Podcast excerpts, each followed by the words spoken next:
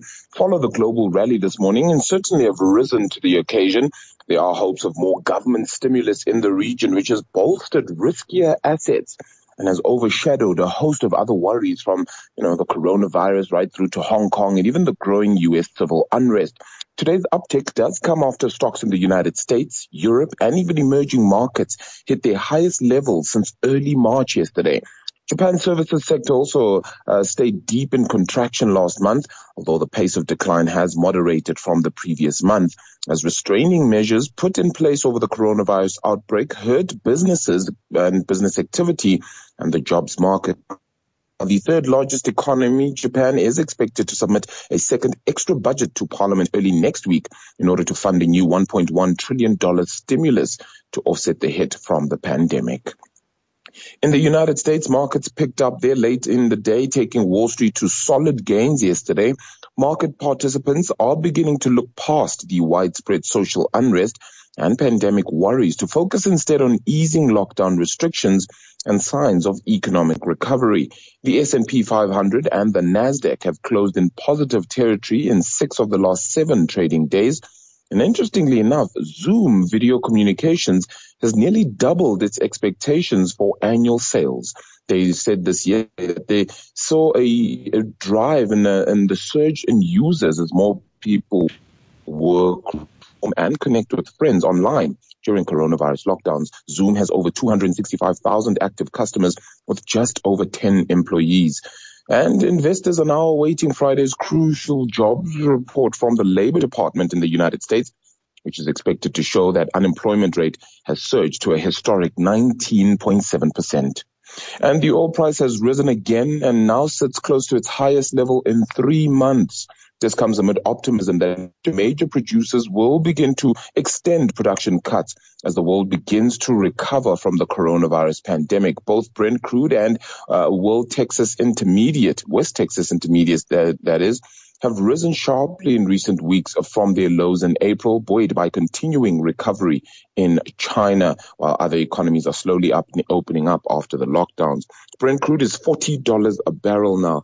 It's $17.09 for a US dollar, $19.13 for a euro, $21.50 for a pound. Gold, $1,728 a fine ounce, $8.36 for platinum. Arabile Komete, EWN Business. From business to the news, good morning, Tara. Good morning. In the headlines, 50 more people have died from the coronavirus here in South Africa, bringing the national toll to 755. The Health Ministry has also confirmed the number of known cases in this country has reached 35,812. The Western Cape remains the epicenter of the virus, followed by the Eastern Cape and then Gauteng.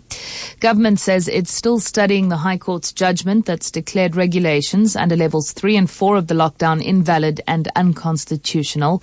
The Pretoria High Court has sided with Renaud de Beer and his organisation, Liberty Fighters Network, which argued the regulations fail to satisfy the rationality test as they encroach on the rights guaranteed to citizens in the Constitution's Bill of Rights. And with violent clashes between protesters and authorities raging in the United States, anti-police brutality activists are gathering by the thousands in support of the Black Lives Matter movement in various European and African cities. Peaceful protesters highlighted allegations of abuse of black prisoners by their jailers, social and economic inequality, and institutional racism lingering from the colonial pasts of the Netherlands, Britain, and France. Demonstrations over the death of African-American George Floyd in police custody are continuing for an 8th consecutive night in America. Floyd's killing on camera in Minneapolis last week sparked civil unrest that's since spread nationwide. A fine day in store for Gauteng. Joburg starting out at 5 degrees, reaching a high of 25. Pretoria 17 and 24. Vereeniging also 1 with a high of 24. Fine in Cape Town today, a light northwesterly forecast, a low of 14 and a high of 19 degrees. The traffic this morning, the Gordon Road exits off the N1 in the Roodepoort area. Those traffic lights are out there. Also out is Modderfontein Road and Van Riebeeck in Edenvale. Those are the headlines, this Eyewitness News, and more at 6 or As It Happens. Right. So your mind is moving at the speed of light. Your business demands it. But what about your digital processes? If they're not moving at the same blinding speed, your business will be left behind. Digitize now with Metrofile. We'll convert your physical records to digital, as well as provide you with the latest technology to manage your physical and electronic records. We have a 35-year pedigree and will give you your information when you need it, where you need it, and how you need it. Metrofile, just for the record. Visit metrofile.com. Winter is here, so come and shop for heartwarming deals at Continental Linen. Hi, Hilly Khan here. Stay warm with winter bedding, now 20% off, and Sherpa fleece blankets from only 299 Rand. Take 20% off all duvet inners, pillows, and polypercale linen. Shop queen size 400 thread count linen bundles from only 999 Rand. Stay warm and pay less this winter, only at Continental Linen. Shop in-store or online at bedbathhome.co.za. Selling your car? Well, don't just sell it. Rather, wheelie it. Don't settle for a quick buck. Wheelie it and get the best cash price. Say no to one offer from one buyer. Wheelie has over 1,000 approved car dealers fighting it out for your car, getting you the best cash price, quick, safe, and hassle-free. Why go anywhere else when you can sell it on Wheelie and get more for your car? That's weelee.co.za. After all, your car's worth more. So get more on wheelie.co.za. Early breakfast. That's right. Early breakfast on 7:02 with myself, Nikolaus Bauer. An interesting WhatsApp in here. We've got from... Who is this? Oh, once again, didn't leave the name. Oh, no, it is Morena. Has messaged in and says, you don't have to resign or dare to. Mzuvandile Messina must just tender his resignation and pack his PhD material in a box and go home to focus on his research. Tantrums, and nothing more. Marina, I agree with you, right? I mean, I know it's very, very blasé to say, but I have a motto that, you know, those that threaten to do something don't end up doing exactly that. I mean, that's works from resignations to even death threats as well. People that... do things, just do them. They don't talk about doing them. It is an interesting one, though. I mean, should Mzuvandile fall on his own sword or tender his resignation there, he'll join a growing list of a particular generation within the ANC that regard themselves as hard done by, young lions as they were, the Mduduzi Mananas of this world, the Malusi Gagabas of this world. They'll really claim to have been done badly by a party that they've given a lot of their life to. But at the same time, I wonder, do they ever look in the mirror and consider their own actions and the impact thereof and how it's led to them being where they are today? Just a thought. Any idea that you have on that? Drop us a WhatsApp voice note. I haven't had one of those in a while. 072-702-1702. Early breakfast, 7:02 this morning. Time now to talk about Indigenous languages. The Indigenous Language Action Forum has made a clarion call for the elevation of South Africa's Indigenous languages across the board, including academia and industries in all sectors, right? Business, civil society, government, and the like. I'm joined on the line by two of their activists, Abram Mashatole and Manzo Khulu. They're joining us now to discuss why South Africa, in spite of us having 11 official languages, we only really seem to see English and Afrikaans across the board, right? Afrikaans to a lesser extent there, but English, certainly. I mean, we live our lives largely in English, and if you don't know the language, your prospects of success in South African society are severely diminished. Abram and Manzo, good morning to you. Hey, morning, Nicholas, and morning to listeners. So let me start with you, Abram. Maybe you can give us the academic approach to this, you being an academic in linguistics. Why does South Africa have such a linguistic disparity, as it were? We were a nation in 1994 that tried to embrace all of our cultures, all of our tongues. We have 11 official languages, but as I've already mentioned, if you don't know English, well, sorry for you, you're not going to go very far in South Africa. Yeah, absolutely, Nicholas. I mean, I think that's the South African linguistic landscape is both complex and tragic. You know, for one, many South Africans don't get opportunities to learn English meaningfully, and that is a question of poor teaching in South African schools and the racialized nature of English. But the second aspect, it relates to the reality that many African people don't get opportunities to learn their own languages in much more meaningful ways. And by that, I mean that they're denied opportunities to use African languages to access education, to access knowledge, to access life-saving information about health, democracy, and economy.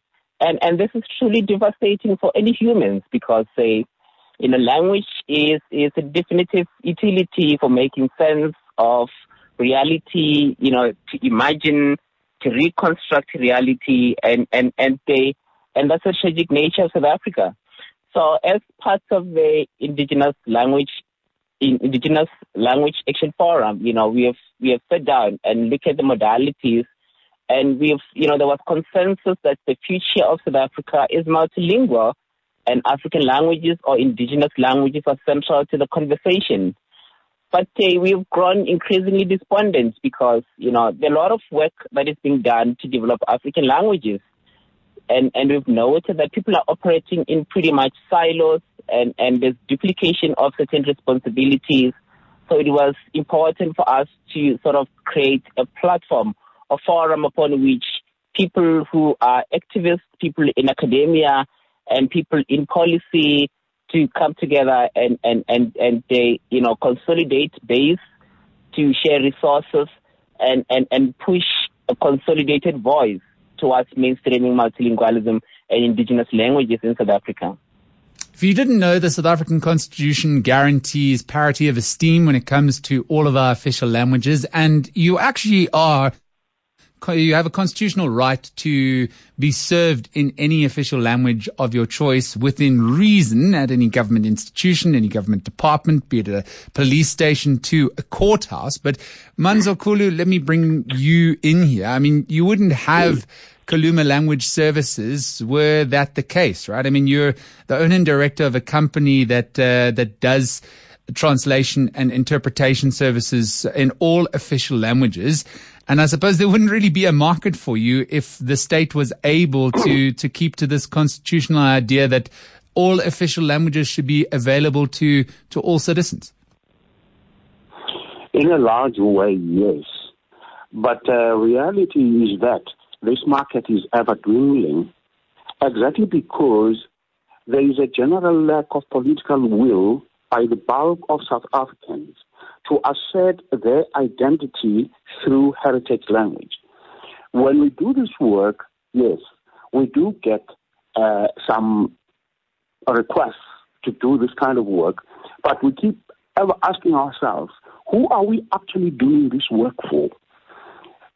For a dwindling older generation, perhaps, who do not understand English, who do not have a good command of the language, or are we simply just doing it for people who want to read and to speak and think in their heritage language? Who are we exactly serving? Who is the consumer of our service? That is what we keep asking ourselves, because we notice that more and more South Africans seem to be moving away from their home language. They are embracing English as the only language that really makes sense. There seems to be this thinking that sophistication, prestige, status in Africa come through a colonial language, which is English in South Africa. But the trend is virtually the same, not only in our country, but everywhere else where you look in Africa. Portuguese, French, and so forth. Abram, why do we have this tendency in South Africa for the current generation of youth and maybe even the youth of my generation as well to turn their back on multilingualism, for it to be there but not be seen as the route to power and success? I should think that as many languages as you can speak is going to be an asset for you, but that's not always the case. Yeah, absolutely, Nicholas. I mean, I think we have to link this to the broader, reality that in South Africa, African people are still minoritized, and by being minoritized, I mean that